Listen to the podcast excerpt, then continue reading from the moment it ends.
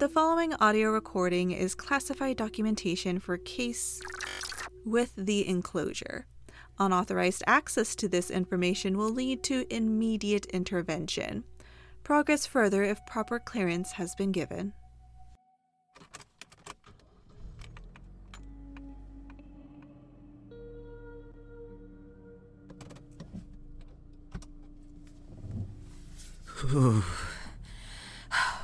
So, looked into those kids, the melon heads. Why is it always kids? I'm so bad with kids. Okay, maybe not bad with kids, but I'm by no means good with them. It doesn't help that it's cold out today, able to see my breath and everything.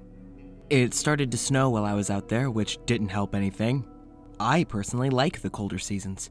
I'm not too sensitive to it, and it really takes a lot to make me feel chilled to the bone. As long as I'm not soaking wet, at least. But I was out there for hours, and it's finally started to get dark, which, also didn't help.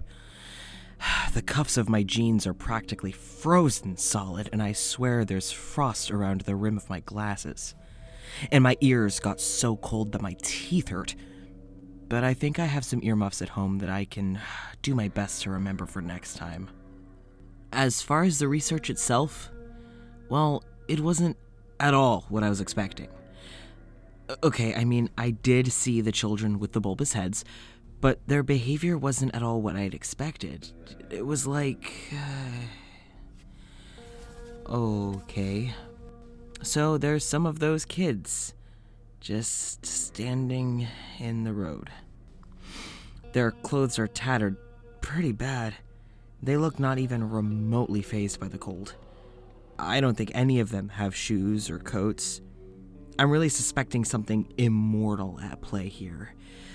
Or maybe already dead. Their eyes. I can't tell if they're glowing or reflecting light from elsewhere. But as creepy as all get. I'd probably be a bit more concerned if it weren't for oh, shit. Of course, as soon as I say that, they charge the car.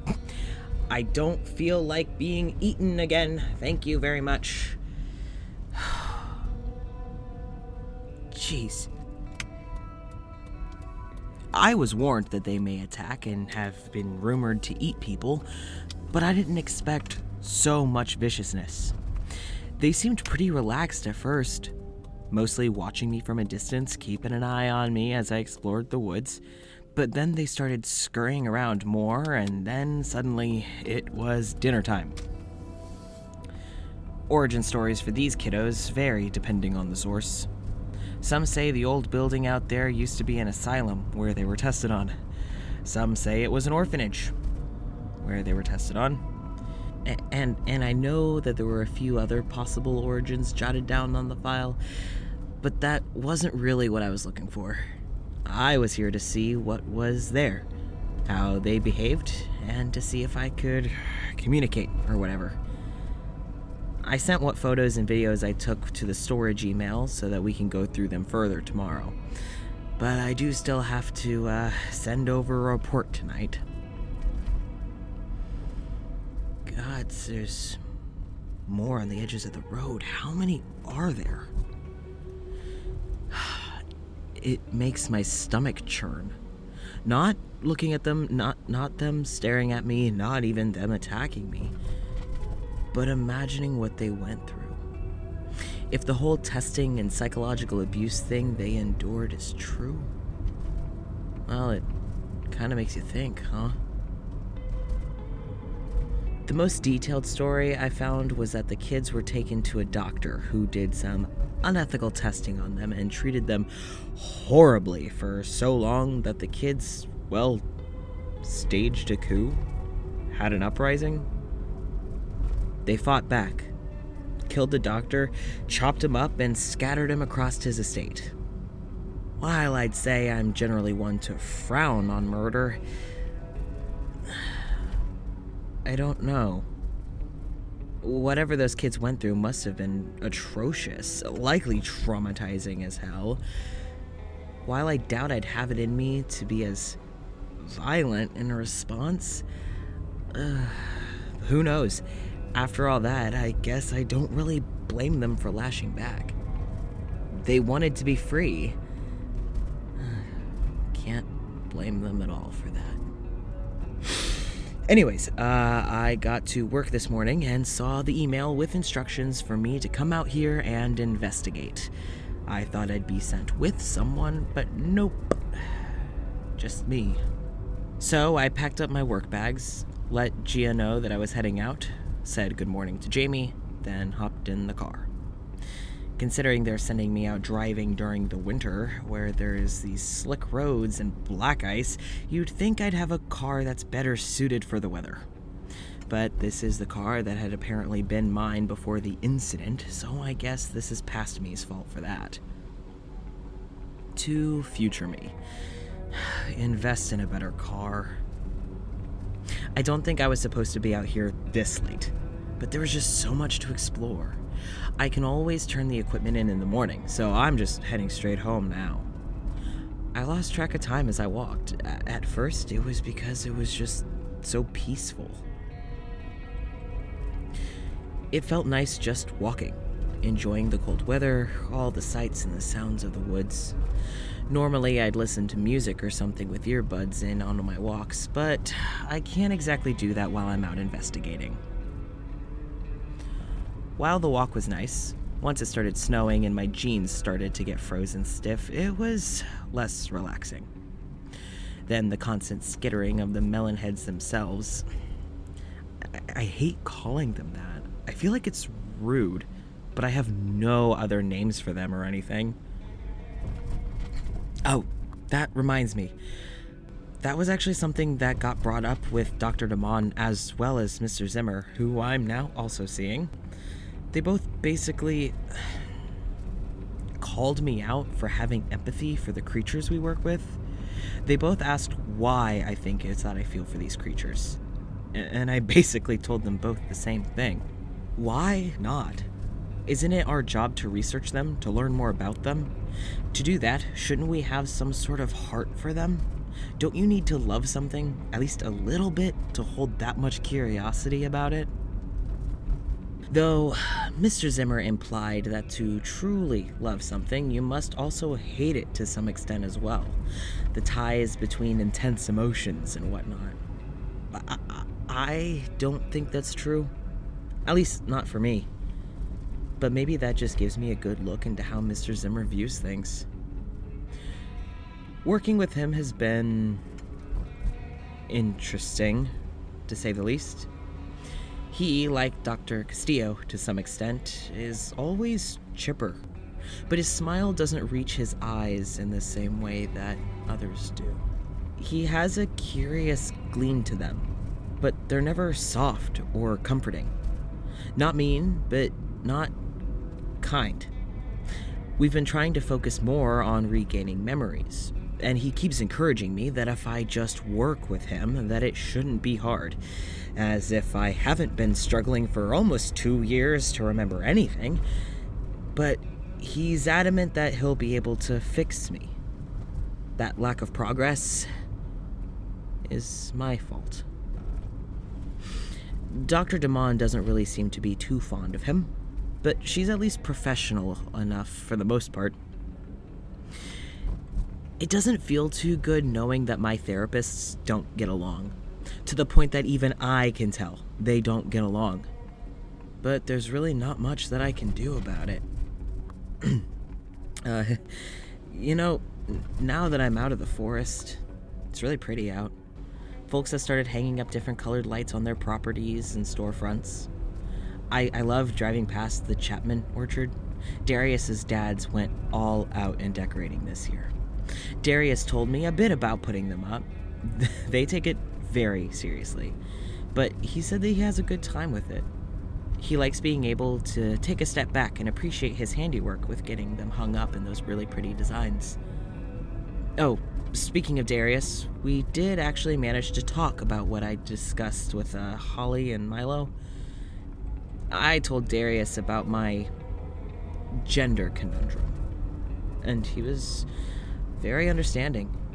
He said that he knows exploring gender can be overwhelming and confusing, especially when you kind of do it alone, but that he said that he's always there to listen or talk or help however he can. I never imagined I'd get such support on this, but it's nice, that's for sure. Also, Darius met Grove. They got along pretty well. I wasn't sure at first, considering that Grove spent a lot longer just sniffing Darius than he had Holly. But when Darius came by to teach me how to cook a few recipes, after all the sniffing, Grove was very friendly and his usual levels of affectionate towards him. With it getting colder out, Darius and Holly discussed possibly sledding here soon. I've never done it before, so hello? Dr. Hell? Hi, it's Anika Rausch. How are you?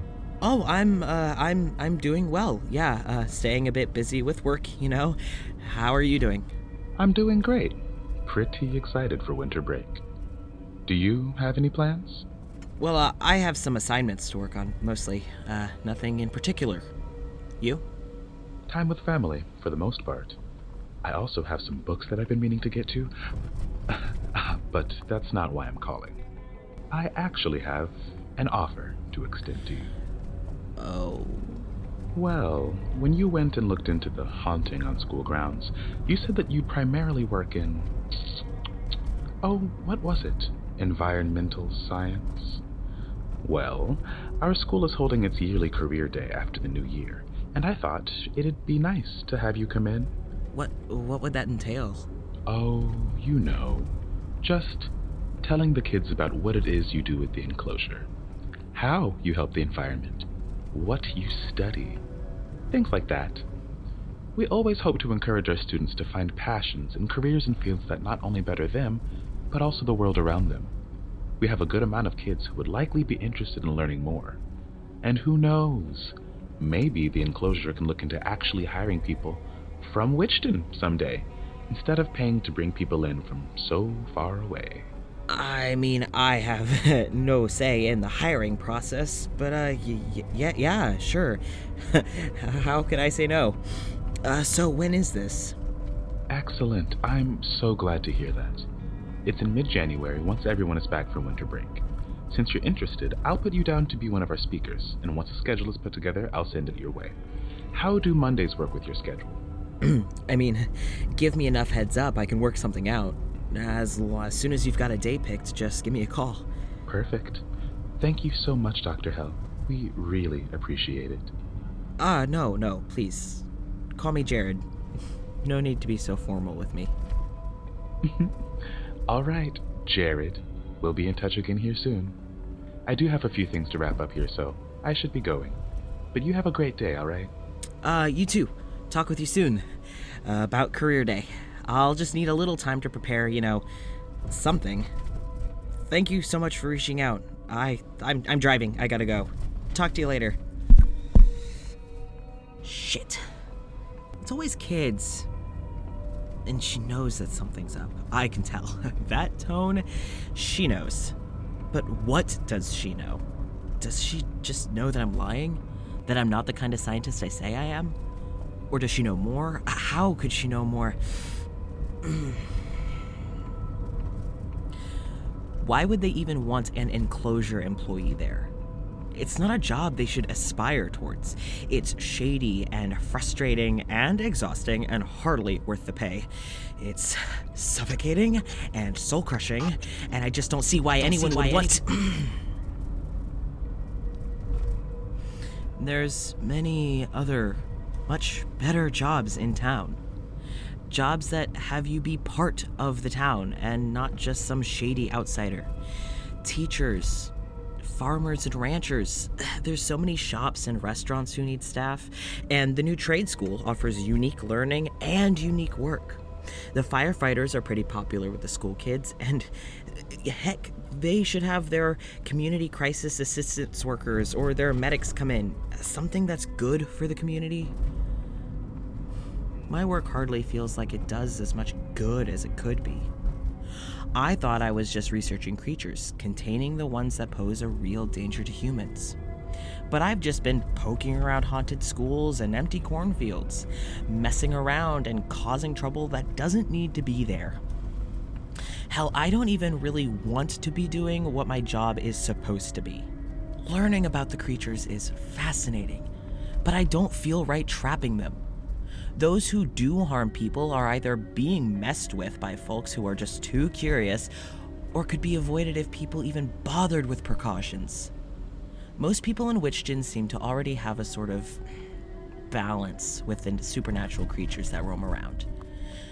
They don't really acknowledge them all that much, but most seem to have a healthy respect for them. Leave the creatures be, they'll leave you be. Well, not always, of course. Those black-eyed children still knock almost every night. And by Darius and Holly's reactions to it, that doesn't seem normal. They've both had the kids come knocking, but not regularly. As long as I don't let them in, it's fine. I learned my lesson. I'm not doing that again. As long as you don't let them in, you're fine. As long as you're careful and don't go swimming alone in the river, you're fine. As long as you don't go wandering into the Melonhead's turf in the woods, you're fine. As far as I can tell, they're part of the ecosystem. If they want me telling people that I'm an environmental scientist, maybe they should just give me enough information on the subject to work with. Everything I've got, I got from my own research anyways. And I think that these supernatural creatures as just as much a part of the natural environment as the birds in the sky, the trees in the forest, those massive fields. Whatever. If Anika wants me there, I'll be there. She's given me no reason to not help out, and I'd feel rude to say no. Guess I have to do another deep dive into the local, whatever information I should have if I am, in fact, an environmental scientist. Ugh. I honestly hate lying. It doesn't feel good. Then I have to remember the truth and the lies while trying to piece together my own identity. How am I supposed to effectively lie to people if I barely know what the truth is? I'll prepare best I can for career day. Tonight, I'll submit my report on my findings from home, and hopefully it'll be enough to appease Todd and all of them. I didn't learn much about the origin of the melonhead creatures, more their behavior, which is, I think, what they wanted.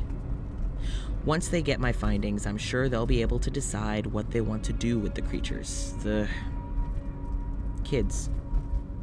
Human anymore or not, they're kids. I really hope they don't decide to round them up. If they're left alone, they're not hurting anybody, so it shouldn't be a huge issue. But I just have, I don't know, a bad feeling? Whatever.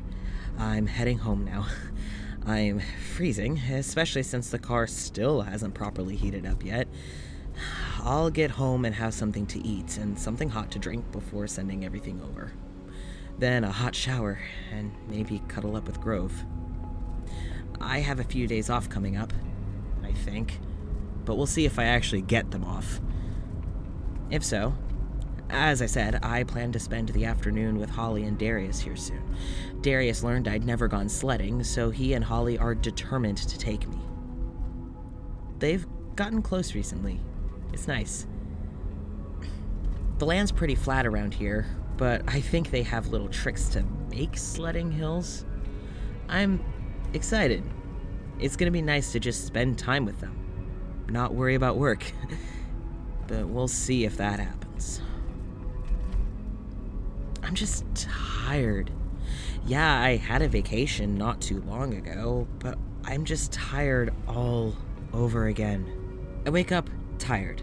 I stay tired almost all day. And then at night, I don't know. I feel a little more energized at night, but still tired. I can never keep my sleep schedule straight, no matter how hard I try. I talked to Dr. Rahal about it. He thinks it's likely stress.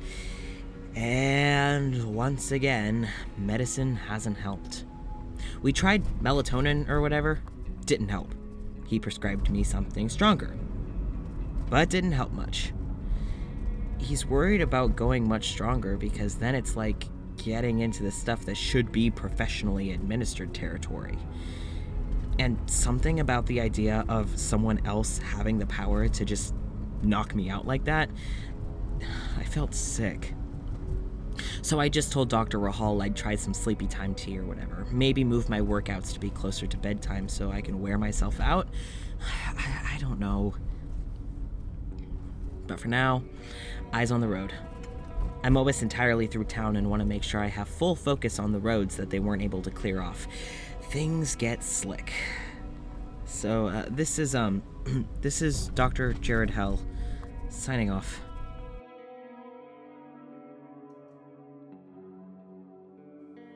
Jar of Rebuke is written and produced by Casper Oliver, who is also the voice of Dr. Jared Hell.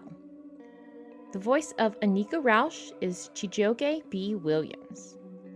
The intro was read by Vanessa Rosengrant, and credits are read by Ashley Kraft, who has created the podcast official graphics.